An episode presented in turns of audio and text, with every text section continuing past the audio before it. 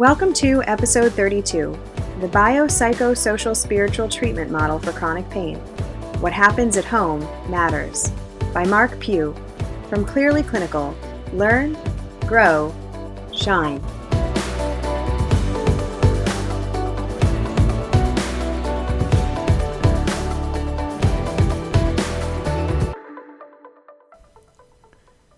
Hello, Clearly Clinical podcast listeners. This is Mark Pugh, Senior Vice President of Product Development and Marketing for Preferred Medical, a workers' compensation pharmacy benefit manager. I'm glad to be back with you for podcast number three for the Clearly Clinical Library of Content.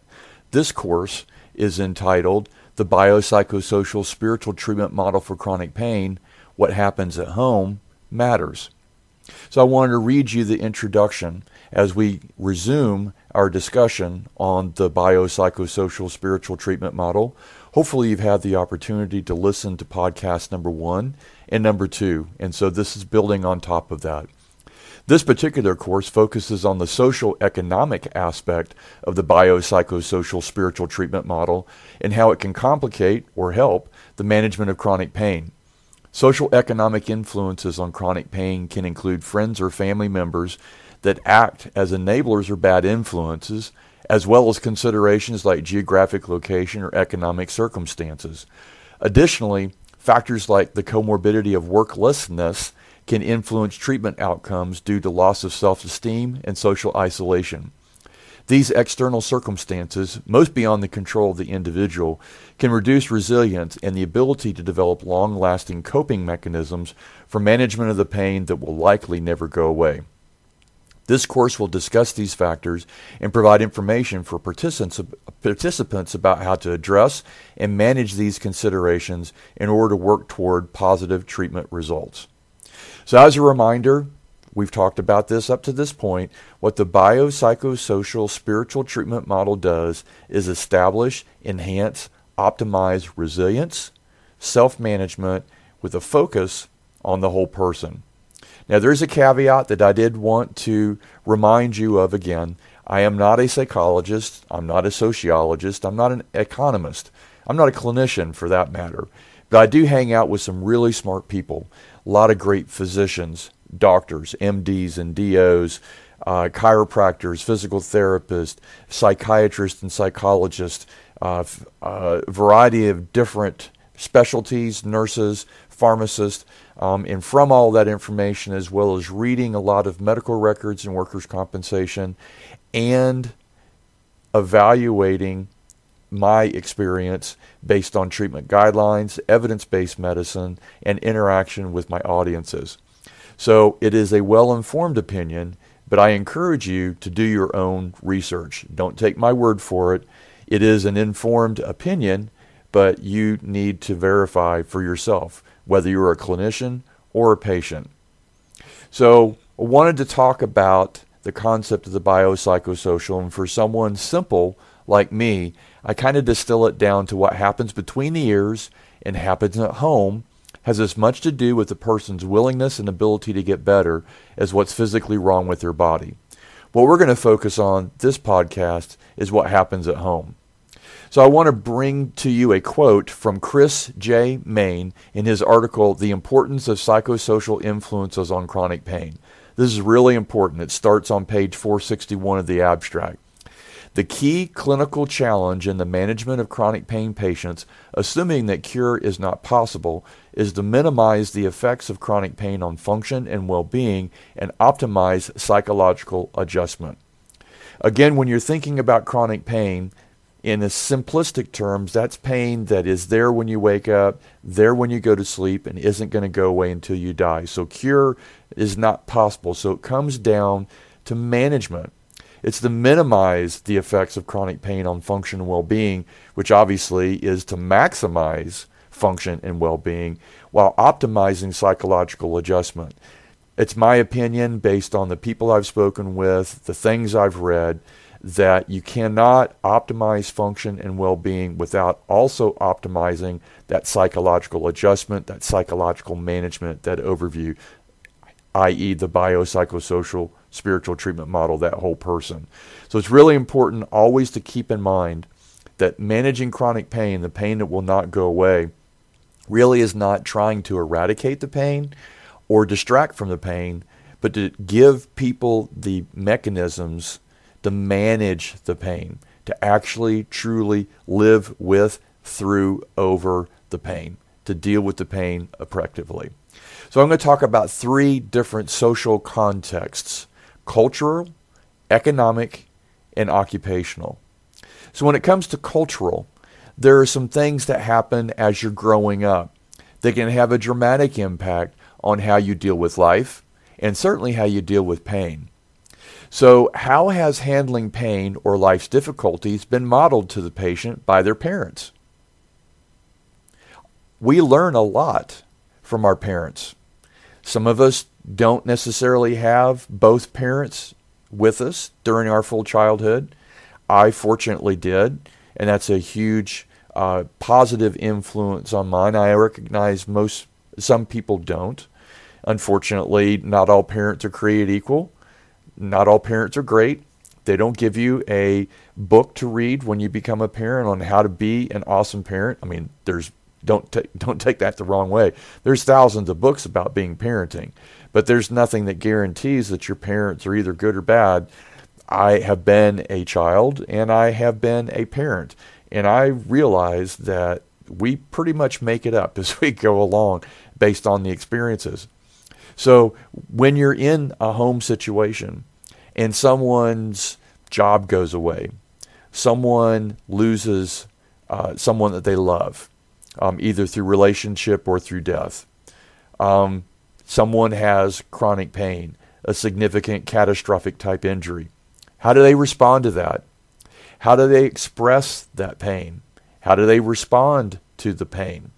So, as we're children, we learn from our parents or other people of influence in our lives at that point in time. It could be a high school teacher, it could be a neighbor, it could be a pastor, it could be a whole variety of folks that have influence um, on how we look at life and how we deal with life. Those things all kind of bake into us, along with our personality, how we are going to respond to that pain. So if all of our models don't deal with life's challenges well, when life throws you a curveball, you strike out. When uh, difficult things happen, you bury your head in the sand and hope they go away. Not a lot of resilience, not a lot of coping, not a lot of overcoming, kind of throwing the white flag. If that's how you have had that modeled to you, whether it's dealing with life's difficulties or dealing with pain, which in large part, when you're talking about chronic pain, really that's kind of the same thing to some degree. How was that modeled to you? If you had good models where things happened and your parent or those people of influence really had some solid coping mechanisms, um, they really, you know, did what it took to to overcome it. You know, you're probably going to have that same mindset. If they didn't, handle those issues well, if they were not resilient, if they shrunk from challenges, that may be how you respond as well. Now, granted, how your parents and people of influence respond to life's difficulties and and or pain doesn't guarantee that you're going to do the same thing. You know a number of people, I know a number of people who grew up in alcoholic families that are not alcoholics because they wanted to break the chain. You know of folks that were abused as a child and they didn't grow up to be abusers themselves. Just because your parents or people of influence did not have great coping skills or resilience to life's difficulties or pain doesn't guarantee that you're not either. You can be the reverse. You can see that and go, that's not what I want to be, and do your best to be the opposite but how you grow up, your environment, that cultural inculcation of who you are when you're very young certainly has an impact on that. So, how has handling pain been modeled to the patient by their siblings and friends? So, it's not just parents, um, it's not just by other people of influence, it's by your siblings, it's by your friends, it's people that you're surrounded by. Same kind of concept, right? if you're hanging out with people, now obviously you can't pick your brothers and sisters. You can pick your friends. If you're hanging out with people that, that don't deal with life's challenges w- very well, then chances are you're going to go down that negative rabbit hole just along with them. If they do show resilience, if they do figure out a way over, under, through, around obstacles in order to achieve their particular goals, that's going to inspire you to do the same. So, all of that stuff as you're growing up inc- incorporates itself into your personality, into your specific way that you manage life and manage life's difficulties, and in particular, this discussion, manage pain. So those cultural issues, those cultural impacts from the past as you're growing up certainly has an impact. So what about the cultural impacts right now? For the patient's current pain, how do family and friends and significant, others treat them? It's, do they disregard the person or disregard the pain? Do they baby it? Oh, I'm really sorry. Can I do something for you? Are they empathetic? Can they see themselves in your circumstance and show you empathy? Not necessarily sympathy. Sympathy, sympathy and empathy are two different words and two different kind of concepts. Sympathy is feeling sorry for someone else. And to some degree, depending upon the tone, sympathy can be condescending. Oh, I'm really sorry for you, and I'm sure glad I'm not you. Empathy, on the other hand, is more active. It's more seeing yourself in their particular circumstance and kind of putting it out there and, and turning it into action. Or are they, uh, you know, that kind of family that's like, you know, just rub some dirt on it, just deal with it. Put your, you know, um, big boys don't cry, you know, all those kind of things. So, you know, for your current pain, do you do you get sympathy? Do you get empathy? Do do you get completely disregarded? Do people kind of forget that you're in pain, um, and ask you to do stuff, or do they baby you?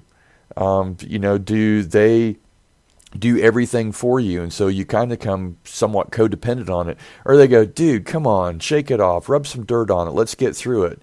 That's certainly going to have an impact on your pain. Because if your people around you are enabling poor coping skills like for example um, you know just dust it off r- rub some dirt on it. Well you can suppress and repress feelings and emotions about things um, and I don't know about you, but every time I do that, it tends to come out in one big explosion at some point. It's best to kind of let it out as it comes through and deal with it and address it. So if you just go, just kind of ignore it, if you just kind of disregard it, it's like, well, you know, at some point it's going to have some manifestation down the down down the stretch. On on the other hand, if everybody in your current situation babies it, um, you could become codependent upon that. You they like. I know this sounds weird, um, and it's a little squishy, but they might kind of like you to be in pain because they get value from helping you, and you might deep down subconsciously kind of want to hold on to that pain because you get value for it.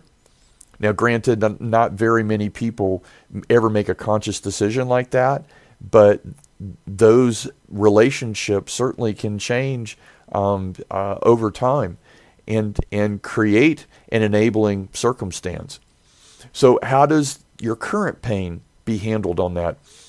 Is your family, friends, significant others are they negative? Do they have a negative attitude? Are they dampening your resilience by the way that they respond? Seriously, dude, just get up. What kind of message does that sound, right? Come on, you can do it. You're just faking. What kind of message does that sound? Here, let me do it all for you. What kind of message does that sound? Are they dampening? Are they restricting? Are they making your resilience less by how they respond to you? Or are they positive? Are they uplifting? Are they supportive? What can I do to help you? What can I do to help you to get to a point where you can self manage yourself? How can I be of assistance? I really feel for you. And so instead of walking all day, I understand that you have chronic pain in your lower back and about tw- after 20 minutes you're in significant pain so we'll figure out a different way because it's not about me this I, I, it, it's not important about what i want it's more important for you to be um, safe and secure and uh, in, in, in the ability to, to be there and enjoy life. Are the enablers, are the folks around you negative or positive? It's pretty easy to see and easy to understand. Obviously, those that are negative are not going to help you best manage the pain. Those that are positive will. So, that cultural impact, that social cultural impact from what you saw modeled to you as growing up and how the actual interaction is happening right now to either encourage or discourage resilience and self management can have a significant impact. So let's ask a different question. For the current pain, how does the healthcare system treat you? Are you just a number? Are you treated with compassion? Are the clinicians talking at you or listening to you? If you're a number in the healthcare system, in workers' compensation, which is the area in, in, in which I focus, um, we have claim numbers. Oftentimes, claim number supplants the name. We almost forget that there's a human being behind that because it's all about the claim. It's processing the claim. It's the claim number, et cetera, et cetera. You're a number. You're a policy number. You're a, um, uh, in uh, visiting room number three. You know, is it individualized? Is it compassionate care? Are doctors, clinicians actually listening to you, taking time to understand what you're going through, to understand how you're managing, to understand and identify maybe some uh, some suboptimal things that you're doing that can be changed, maybe to encourage you to continue the optimal things that you're doing, to be positive, uplifting.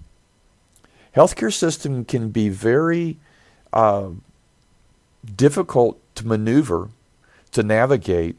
Um, and if they're dispassionate, if they don't show you any love, if, if they're not helping you through this and helping you find tools to do that, then you may have the wrong healthcare system. You may have the wrong providers on your side.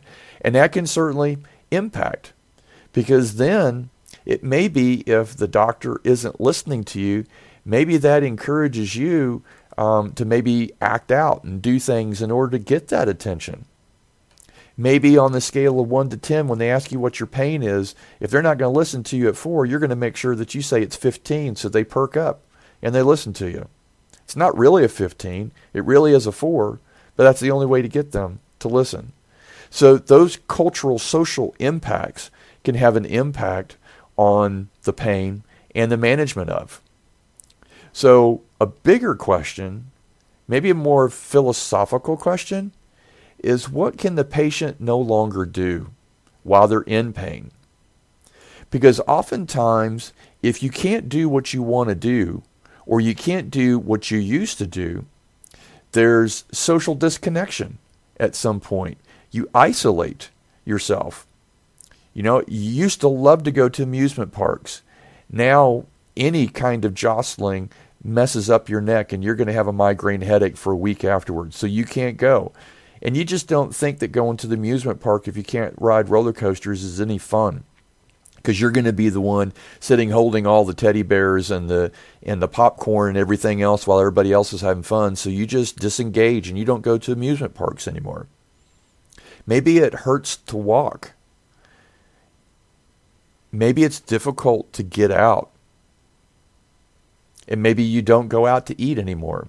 You decline opportunities to go to parties and you isolate yourself. Well, the more isolated you become,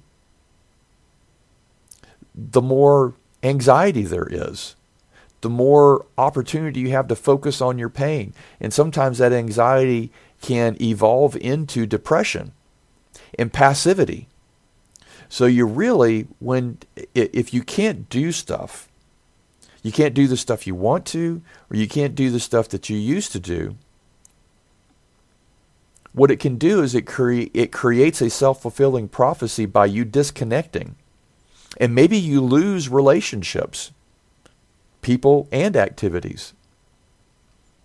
So it's important to understand what's important to you. A, a really one of the one of the best things I heard a functional restoration program saying. It was a, it was the first time I was doing an on-site visit. It was one of the first times I heard an FRP talk about this. And functional restoration programs um, are obviously about restoring function in a variety of different ways.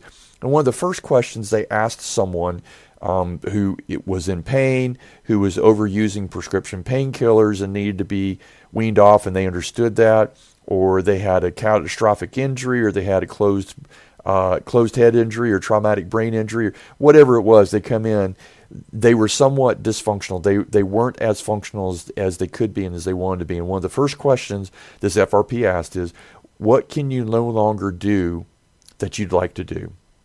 And whatever that was, was the goal for their treatment. So it wasn't necessarily about return to work. Return to work is important. I'm going to talk about that in a little bit. But it wasn't necessarily about return to work. It was about return to life and return to function. So if you really, really enjoyed going hiking with your kids and you can't do that anymore because of the excruciating pain that you're in, then we're going to figure out how to get you back out there walking. If it's fishing, if it's bicycling, if it's going shopping, if it's traveling, whatever it is, that's going to be our goal to help you through because they recognized that if you're working on a goal that's really important to you, you're going to work harder. Because you may or may not work hard at trying to get back to work because the supervisor was kind of a jerk and you didn't make a whole lot of money anyway. And you know, you've been out of work for three years, and you know it's it's kind of you've kind of gotten used to being at home.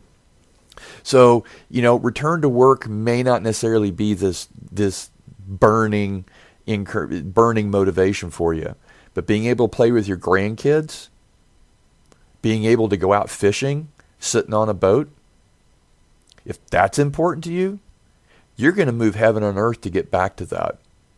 So, looking for what you can no longer do or used to do and getting that back because if you if if you focus on what you can't do you can disconnect basically from the world um, and that is um, a, a very very difficult thing to combat because that definitely plays with your mind so all those different social cultural things have been baked into how you manage pain.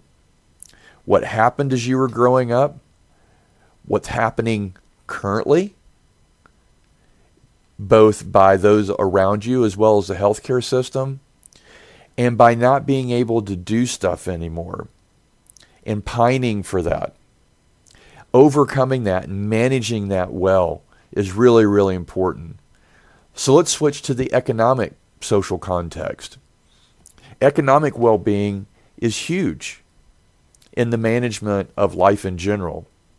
If you're worried about making ends meet, if you're worried about making your mortgage or apartment payment, if you're worried about whether your car is going to be dispossessed, if you're worried just about buying groceries, that worry is going to impact decisions it's going to impact your attitude, um, and it potentially could impact uh, the the way that you approach pain.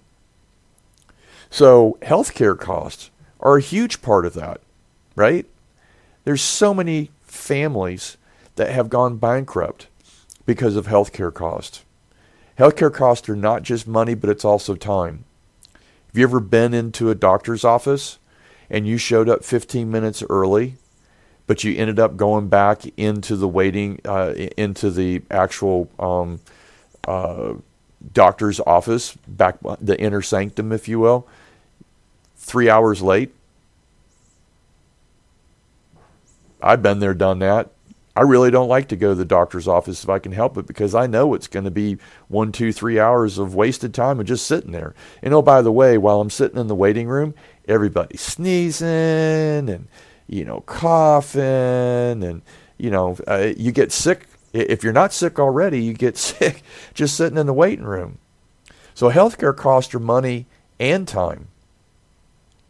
So a Portuguese study that came out a couple years ago showed that chronic pain patients have double the number of doctor visits.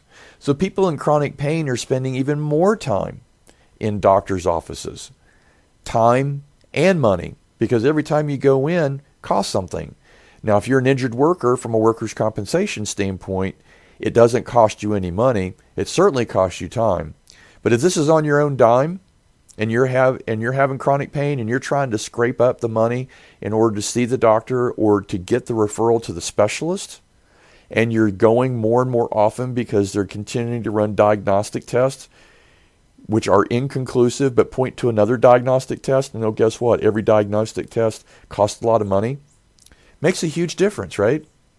So you got all those healthcare costs now and in the future so you don't know really what's going on. If if you're in that circumstance where you're not really sure what's causing the chronic pain and they're running test after test, this is the gift that keeps on giving because not only do you not necessarily know why you're in chronic pain, but you know those bills are going to keep on coming.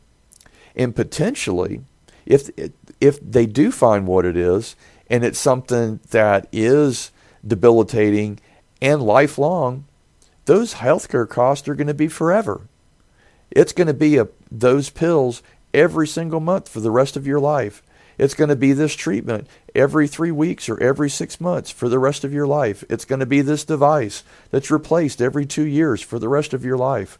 All that weighs heavily on your mind and can certainly uh, uh, make matters worse when it comes to managing pain. So you got those healthcare costs, the money and time, but then you also got loss of income. It could be a partial loss of income, it could be a total loss of income, depending upon where and when you got hurt.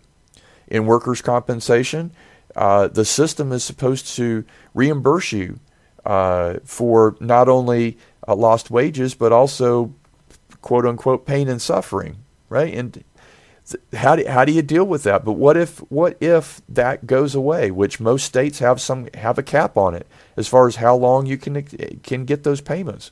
What happens when that goes away and, and you still can't work? Or you can't do the job that you used to, at least. So, when you have a loss of income, whether it's partial or total, if you're getting two thirds your income or half your income or zero of your income, what do you stop doing?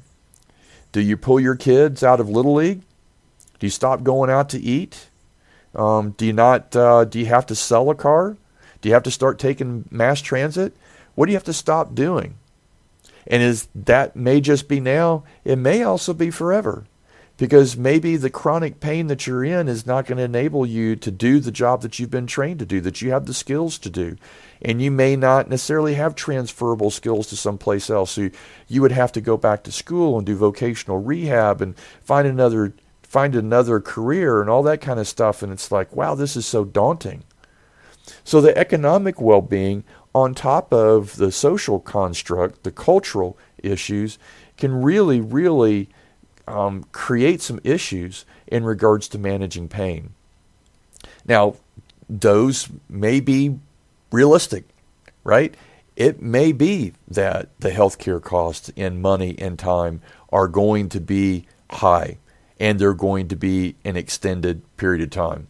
It could be that your income is not going to ever be what it used to be, and you're going to have to make some changes. So, how do you manage that? Because that's the reality. How are you going to deal with that? Do you just uh, curl up into the fetal position and wave the white flag? Or do you find some way to, to, to fight through that, to overcome that? It comes back to the mindset and the attitudes in regards to uh, dealing with life, and in this particular case, dealing with pain. So let's talk about the occupational social context in the social economical part of the biopsychosocial spiritual treatment model. How much self esteem do you get from pain? Think about it. When you go to a party, when you go to a family gathering, and they say, uh, So what do you do? Do you say, I'm a parent? Do you say, I'm a, I'm a uh, grandchild? You typically recite the title and your company name from your business card. I'll admit to you, because I don't know you and you don't know me, so it's pretty safe. I get a lot of self esteem. I probably get too much self esteem from my work, from my job. Always have. It is, uh, it is an area that I have constantly been aware of and have tried to manage. Um, if, if I were to lose my job, um, and I have on occasion, uh, I've had difficulties uh, at, not of my making with my employers, um, and it has been very difficult for me to manage. So, if you can't work, or you can't do what you used to do, or you can't do it as well, it has a tremendous impact on your ability to manage the pain. So, what if X goes away? What if income goes away? What if your social interactions go away? What if your sense of accomplishment goes away? What if your normal routine goes away? You know, the one where the alarm clock goes off at 6:30 in the morning and you wake up and you shave and you take a shower and you get your clothes and you eat some breakfast and you get in the car and you drive to work and you have a cup of coffee at work and get settled into your desk and you know, you have some interactions, you take some emails, you make a couple of phone calls, and it's lunchtime, and you in, invite some of your colleagues to go out for a quick lunch and come back from lunch, and maybe you take a little nap in your cubicle, but then you kind of get that. Uh, you know that that that burst of energy and, and you finish on a high note and you're productive and you're marking off things off your to-do list and you get in your car and, and you drive home and on your drive home uh, you, you, you, check with your family to see uh, if you need to bring something with you or if they're going to have a meal prepared. You go home and, and you eat, and maybe you go walk around the block with the family afterwards to kind of get um, everything, you know, uh, finalized. And you see the sunset in the distance, and uh, you know, then you sit down and uh, you read a book or you watch some TV and. Uh, you know, put your pajamas on and set the alarm clock, and you go to sleep, and you wake up the next morning. That's kind of a normal routine what about if your new normal routine is uh, no alarm clock, no place to go, lots of TV, don't change out your pajamas, take a nap whenever you want to? What if that's your normal routine? That's not going to be very helpful, is it? So what if your income goes away? What if your social interactions, that that um, isolation I talked about earlier? What about your sense of accomplishment, the the things that you can do at work that you can't do at home or can't do it with your family? Um, that gives you that sense of accomplishment. What if your normal routine goes away? What if your identity goes away? What if your identity is about who, what you do, as opposed to who you are? And if you can't do what you do anymore, that really throws your identity up in the air, doesn't it? You're not really sure what to do.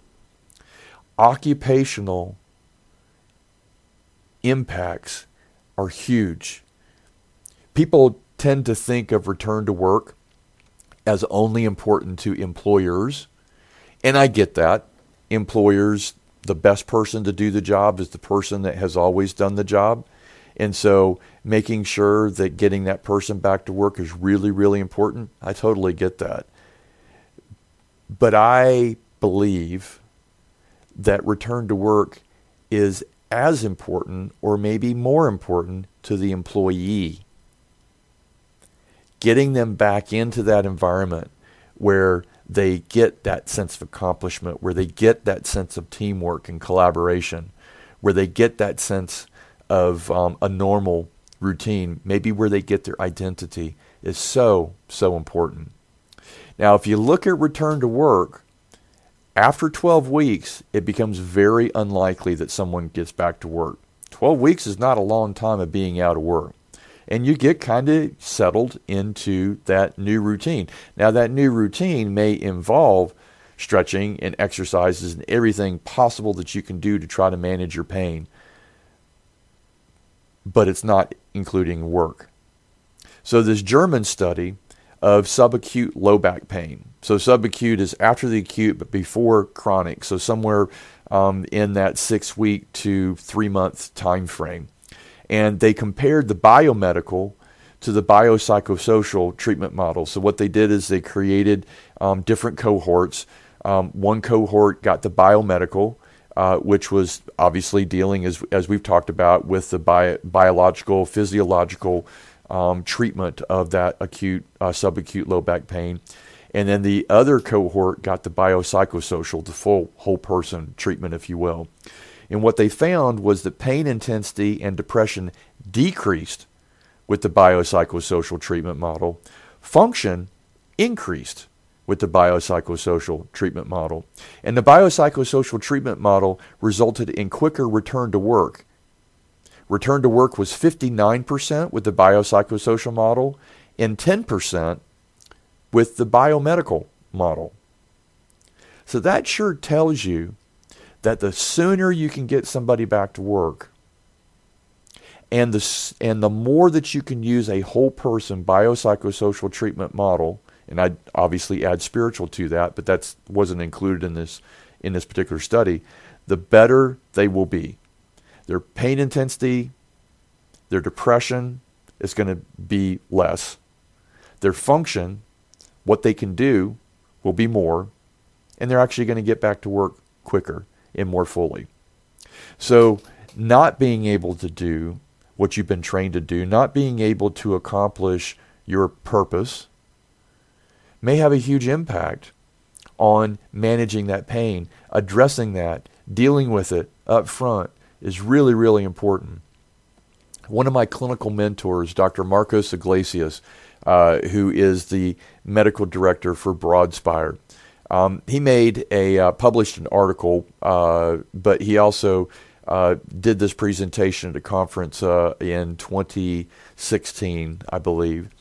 Um, and in his article, he mentions when an individual is removed from the work environment for a prolonged time, serious and often long lasting adverse events can occur.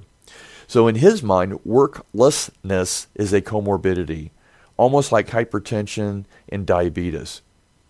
It gives the person more time to focus on their pain and actually can increase their disability.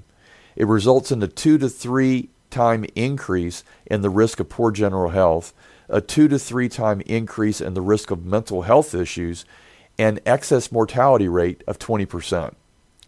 And what Marco says is the bottom line not working may be harmful to your health.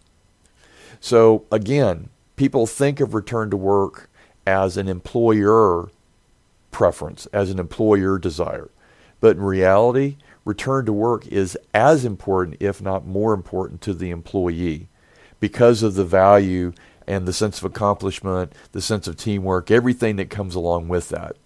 So you've got the cultural, social issues of what you saw modeled to you growing up, how people are dealing with you and helping you deal with your current pain, and the uh, economic well being in regards to things that are taking your mind into a difficult place because you can't pay the bills, you don't have the income you used to have, you have to cut back on different things. And then the inability to return to work or the ability to return to work, all that stuff mixes into um, this biopsychosocial spiritual treatment model. And it's important to address. So the overall impact of all of this, the psychospiritual, the social economic, it feeds into perceptions, beliefs, and expectations. So for the individual who is in pain, their perceptions are guided towards the psychological, the spiritual, the social, the economic. And those perceptions, they can draw potentially wrong conclusions. So if those perceptions are based on things that they have seen modeled improperly or suboptimally, then they may expect that result for themselves. Their beliefs, those perceptions bleed into beliefs.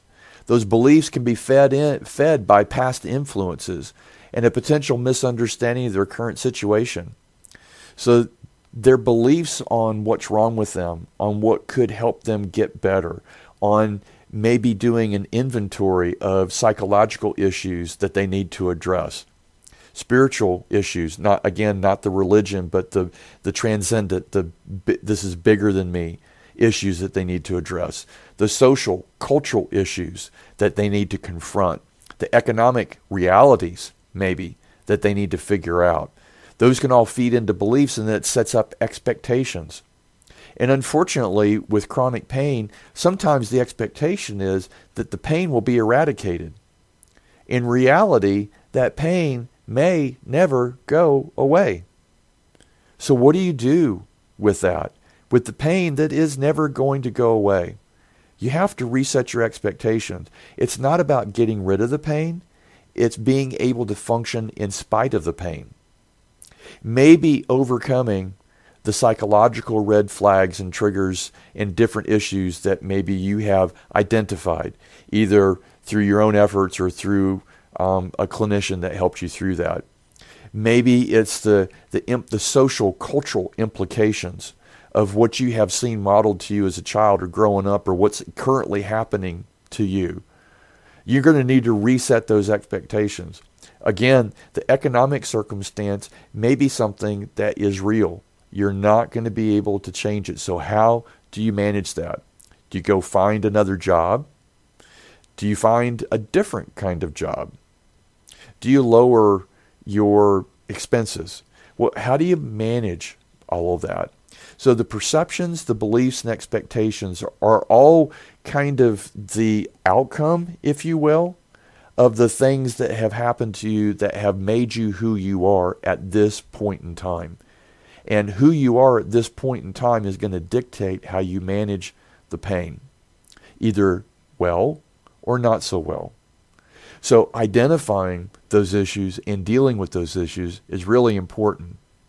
So I think when you're talking about the biopsychosocial spiritual treatment model, you're really talking about an interdisciplinary treatment model. If you're going to deal with the whole person, you've got to deal with the whole person. So you've got to have, and, and I've visited with many of these facilities around the country um, uh, in person, on the phone, talk with medical directors, talk with the psychologists who are the clinical program uh, managers, uh, got a lot of input from different things. And I really believe that this interdisciplinary, the best way that you can help people manage their chronic pain, be able to figure out the coping mechanisms, that are going to specifically help them deal with this pain, has to be a combination of a physician, a psychologist, and a physical therapist. Think about it mind, body, soul. Physician, addictionologist, physical medicine and rehab, physiatrist. You know, there can be a variety of different physicians that understand the biological, physiological, because there is that aspect and that needs to be addressed. But that can't be the sole sole approach. So the psychologist to help with the psychology the social, cultural implications, the psychological, uh, um, you know, issues that have arisen, and the physical therapist to help you from uh, to build stamina, to to, uh, to to build back your capabilities from a functional standpoint. Those three clinicians, and maybe others like a vocational rehab consultant or a nutritionist, to help you know how to eat an anti-inflammatory diet and not to eat fast food all the time and help you figure out how to cook lower sodium at home. A yoga instructor that can teach you how to be mindful, how to stretch, how to put out of your mind completely what has happened in the past and don't worry about the future but only focus on the present. So, this whole ecosystem, you will, of clinicians, of a variety of different people are working as a team, collaborating as a team. It's really, really important for them to be able to do that. If you only have one of those, they're only seeing one aspect. So if you're only seeing a behavioral psychologist to deal with that, to deal with some of those psychosocial issues, that may be very, very important. But if you're ignoring the physical aspects, if you're ignoring the economical aspects, if you're ignoring um, the bad sleep habits or the bad eating habits or the fact that you don't do any kind of stretching whatsoever. Um, those can all be problematic. So, focusing that interdisciplinary approach, that treatment approach, when we're talking about the biopsychosocial treatment model, it has to incorporate a variety of perspectives from a clinical standpoint in order to give you that whole person perspective and to help you manage that whole person perspective. So, mind, body, soul. It's really important to deal with all of that. So, a couple of tips for clinicians. Number one, doctors need to identify risk factors. You need to go through and itemize and identify the psychosocial, spiritual red flags, the biological red flags. But you need to do it in a consultative manner, in an empathetic manner, not in a talking down or doing all the talking and not doing listening or not laying hands. The human touch is really important when it comes to uh, pre- presenting sympathy and empathy. So, identifying the risk factors not in a cold calculating method, but in a consultative method, in a, conserv- in a, in a conversational method, because open communication is key. The bidirectional conversation. Now, granted, um, there are some things that a doctor has to take with a grain of salt based on objective findings because subjective is just as important as objective. Objective is really important to understand uh, their blood pressure, to understand um, their kidney and, and liver toxicity, uh, to understand their range of motion. It's really important to understand that. But it's you can't get to that understanding the subjective without understanding that person's situation. And that's really the second point point try to understand, try to truly kind of get in and that have that empathetic approach. Not the sympathetic, I'm really sorry for you, but the empathetic, let me try to kind of dig into this with you. Some really good advice I got from someone uh, who was uh, working as an educator with children as you're talking with a child, whether it's your child or someone else, and you're six foot one and they're two foot three, you can you're basically the jolly green giant at that point. You're humongous. The best way to converse with them is to get down on their level. Literally get down on your knees so you're eye level with them. So they kind of get the feeling that you're equals. Granted, you're a 57 year old isn't the isn't the intellectual equal of a three year old, hopefully. Um, but understanding that. So doctors, clinicians need to have the same approach. Get down on their level, be empathetic, spend time with them in a consultative, open communication method. Understand that subjective measurements are just as important as objective, and managing those two is really important. So, those are my two tips for clinicians. You need to identify the risk factors. You need to understand their situation. Oh, and I guess a third uh, third key would be interdisciplinary care, right? That physician, psychologist, physical therapist, voc rehab, nutritionist, yoga instructor, the mind, body, soul treatment model. So, what are some tips for patients? One is to let people know you have chronic pain and not constantly, not complaining, but your pain may not be evident because you have it's an it's a normal for you. And people forget that you're in pain. People may forget that you have fibromyalgia and you have pain all over and so they invite you to do stuff and you have to constantly turn them down. You may have to remind them dude i can't do that as much. They may forget over time. So don't remind them as in i'm in pain i'm in pain i'm in pain. But just let them know because they may just not even have taken that into consideration. Um, and if you let them know, hey, that's not something I can do right now, can we figure out a different time? Or can we figure out maybe a less vigorous, uh, less physically vigorous activity? Can we figure out something else like that? Maybe that might help. So don't hide the pain because by hiding it, you're going to isolate yourself. And again, that isolation can create more and more problems. Avoid that social withdrawal. Isolation is your enemy.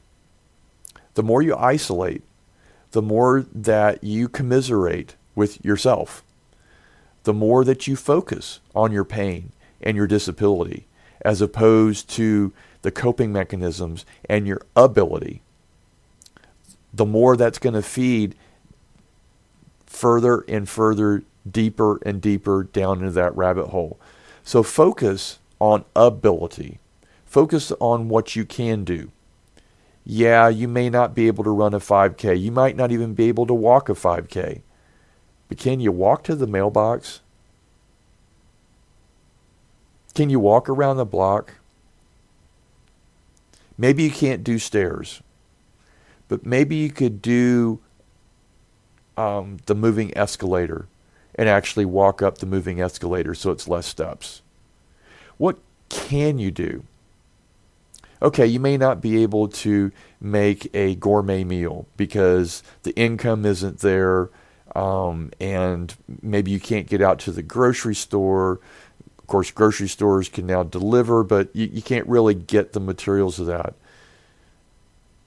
So go to a social networking site and find a unique, um, low expense, high nutrition, anti inflammatory meal and put it together and spend some time cooking it. What can you do? Can you help someone else that has the same issues as you? Can you be can you go from mentee to mentor? Can you go from someone who accepts help to someone who provides help, who pays it forward? So do whatever you possibly can to not allow isolation to happen because that is your enemy. And then finally, know yourself. Figure out your coping skills. Figure out how you're going to manage that pain that's not going to go away. Is it stretching? Is it jumping jacks? Is it walking around the block? It may be not all that much at a time, maybe walking 10 minutes at a time, but doing it five times a day? Is it drinking lots of water? Is it when an exacerbation happens, you remember deep diaphragmic breathing and you breathe deeply in through your nose and hold it and then exhale through your mouth and you do that two or three or four times consecutively and all of a sudden your stress kind of reduces and you're able to get back to the past that exacerbation? What are your specific coping skills? Is it mindfulness? Is it prayer? Is it going to massage therapy? Is it figuring out from your physical therapist what you can do? Focus on self management. Now, some people do need prescription painkillers. Don't walk away from these podcasts saying Mark doesn't believe that pills should ever be taken by anybody. There is a role for them. But I think people rely on pills way too much and forget some of the simple self management skills. What are they? If you don't know your options, if you don't know what you can do, if you don't know what is available to you, ask, research, if you got a smartphone, Google it. There's a lot of great stuff. There's a lot of apps that you can download to help with that self management. And by a part of knowing yourself and uh, creating those individualized coping skills that work for you. And it may be trial and error. You may try something that doesn't work. Yoga hurts too much because it's stretching too much. You can't do the upside down squirrel pose. It just it just doesn't work for you. So don't do the yoga. But maybe there's less vigorous stretching that you can do to help. Focus on that self-management and find your purpose. What is your purpose in life? Is it to feel sorry for yourself? Or is it to find somebody that you can help? Is it to be so isolated and so frozen by your pain that you can't do anything? Or is it that you can be a model to others in overcoming difficult circumstances and show them how to manage? What is your purpose? And maybe with the onset of chronic pain, maybe you have a new purpose. You need to find that and know yourself. Find yourself. So, to recap, podcast number one, we talked about why the biopsychosocial spiritual treatment model is important. We talked about the number of people, lots of people that have chronic pain, that opioids, prescription opioids, may or may not have a role.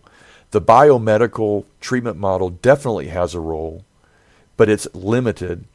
George Engel created the biopsychosocial treatment model in 1977. It was focused on the whole person and it was built around optimizing patient behaviors and attitudes beyond what's physically wrong with them.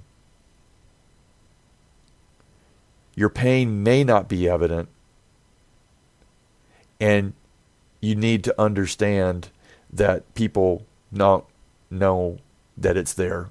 And so focusing on that whole person. Podcast number two, the psychological, the science of mind and behavior. That pain is in the brain, but it's not made up. Pain is in the brain because that's what processes it. And separating the pain from the suffering. Suffering sometimes can be a choice in how you manage the pain. So, managing the pain. Fear avoidance and catastrophizing and perceived injustice were manifestations of not managing the pain well.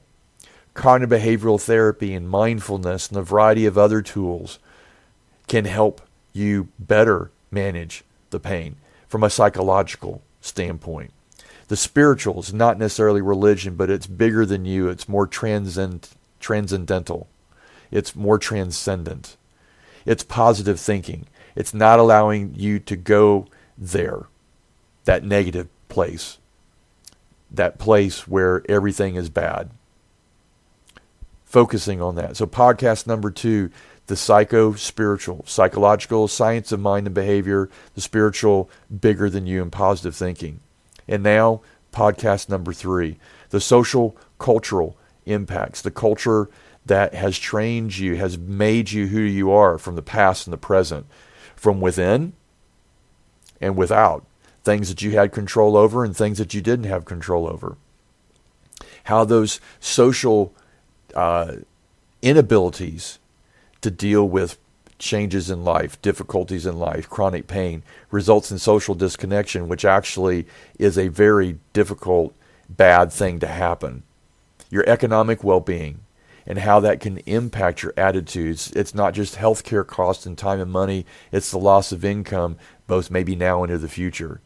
We talked about how important return to work is to the employee and employer getting someone back to work out of that worklessness mode will help them better manage their pain. And that treatment needs to be interdisciplinary. If you're going to pull off the biopsychosocial spiritual treatment model, it needs to be interdisciplinary. It needs to be a physician, a physical therapist, a psychologist, and maybe some other folks along with that to take into account that mind, body, soul. So hopefully at the end of these podcasts, you have a better feel, a better understanding of the importance of the biopsychosocial spiritual treatment model.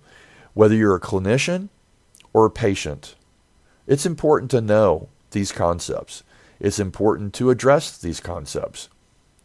Now, I think, actually, I know that we created a mess in the mid 1990s by overprescribing painkillers. We created a mess. Now we're in the mode of hashtag clean up the mess. You create a mess, you got to clean it up. But you can't clean it up without taking every potential treatment option available.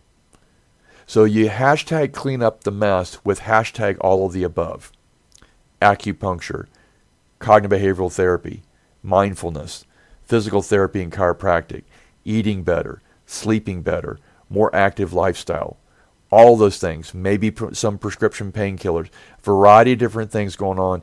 You've got to have everything available to you because you're never quite sure what's going to happen. So hashtag clean up the mess with hashtag all of the above using hashtag biopsychosocial spiritual. That whole person approach. That is really, really, really important. If you don't get anything else from these three podcasts and the three hours that you've spent with me, it's about the whole person. That is the way to properly manage pain. I appreciate you listening to these podcasts. If you're so inclined and would like to continue the conversation and you're on LinkedIn, connect with me. My name again is Mark Pew, M A R K P E W, or on Twitter, I'm at RX Professor. I do appreciate you joining me and Clearly Clinical in these three podcasts. I hope that you have heard something that's helpful. If you have, pass it on. If you didn't, well, just kind of ignore it. Thanks so much. Have a great life. You've just finished listening to another exclusive continuing ed podcast by Clearly Clinical. If you like what you just heard and you need continuing ed credits, please visit us at clearlyclinical.com to check out our one year membership, where you'll have access to our growing library of continuing ed podcast courses.